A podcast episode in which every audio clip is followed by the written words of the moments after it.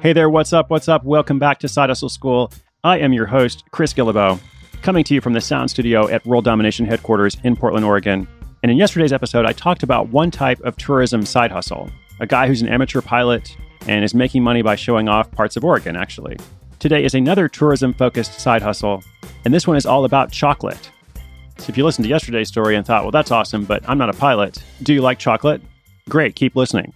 Now, I often talk about the importance of writing lists. If you're trying to figure out what your side hustle is, I would highly encourage you, whenever you have a chance, take out your notebook or just grab a piece of paper and start writing down all the ways you spend your time when you have a choice about it. So write down your hobbies. What do you like to read? What kind of music do you like? Do you like sports? Do you like video games? What do you do when you go online and you've got some time to just kind of mess around? What websites do you gravitate toward? When you're planning a trip, where do you want to go? Or let's say if you could go anywhere, where would that be? And if the day is wide open to you, how do you spend that time?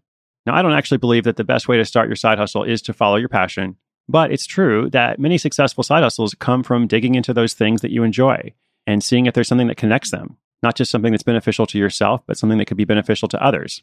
And that's what you'll hear in today's story. It's all about a series of chocolate tours in London that eventually turn into a full time job, bringing in a six figure income. But like a lot of stories, it was an overnight success that took a while. That story's coming right up.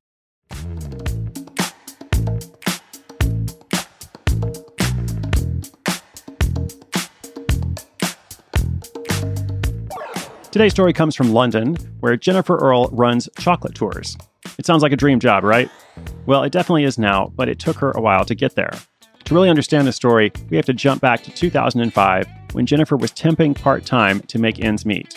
She knew she wanted to do something on her own, but she wasn't sure what that would be. So she started writing down everything she loved and everything she was good at. That list included chocolate, meeting people, talking, eating, and London. From there, she brainstormed different ideas, and the standout idea was chocolate tours. She optimistically figured that everyone loves chocolate, or at least most people, so it should be an easy sell. And just as important, it was the right level of commitment for her. It was different enough that it was outside her comfort zone, but also small enough that she wouldn't have to take out a loan, spend a ton of money, or take a lot of risk to get started. So, how did she get started? Well, she began with research.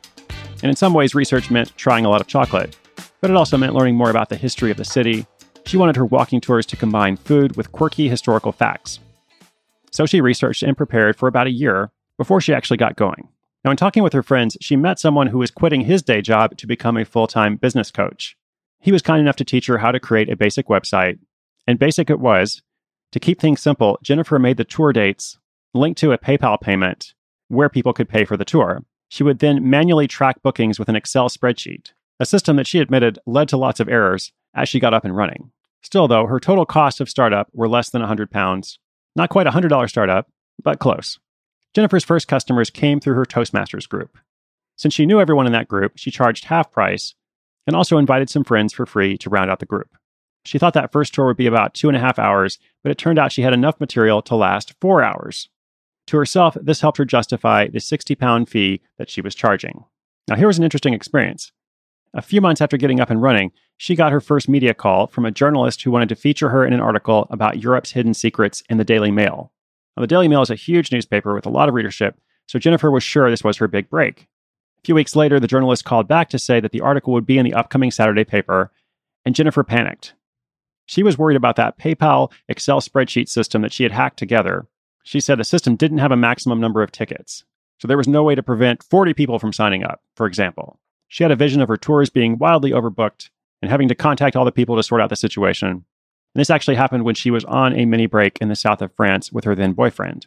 The couple spent most of the weekend trying to fix the ticket system. The then boyfriend was not particularly happy, and in the end, she actually only sold three pair of tickets. So the big break in the Daily Mail was not that big. After about a year of trying to make her chocolate tours into full time income, Jennifer decided she needed a quote, real job. All this time, she had been doing temporary work on the side while devoting much of her attention to the hustle. So for the next several years, she worked a real job. She was a buyer at Marks and Spencer and a food developer at the UK headquarters of McDonald's.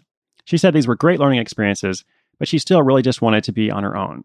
So she continued to build the hustle. Those first few years, she only made a few thousand pounds, but business slowly increased. During those years, she never actually paid herself out of the revenue, but she was able to write off most of her expenses, which allowed her to save much of her salary from her corporate job. And that meant she was able to put a down payment on her flat and still save money for when she quit her job to focus on the tours. In 2012, she brought in 16,000 pounds in revenue, and since 24,000 pounds was the average salary at the time, she felt pretty good.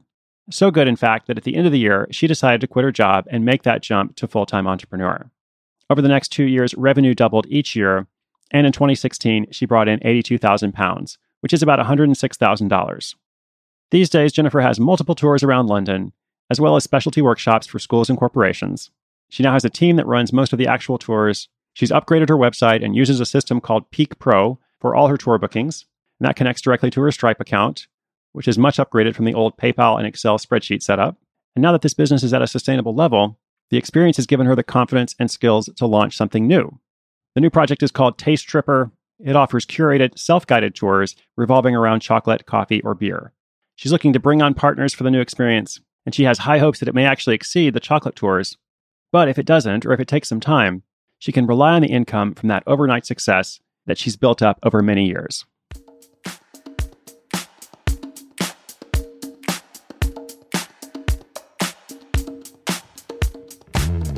Well, as I said, sometimes it takes a while to make a big success. There are a lot of overnight successes in the world that take a few years or more. But look now. What a great success story. The next time you're in London, be sure to check out Chocolate Ecstasy Tours. I will be there myself in October for several days of events. Hopefully, I'll get to see some listeners.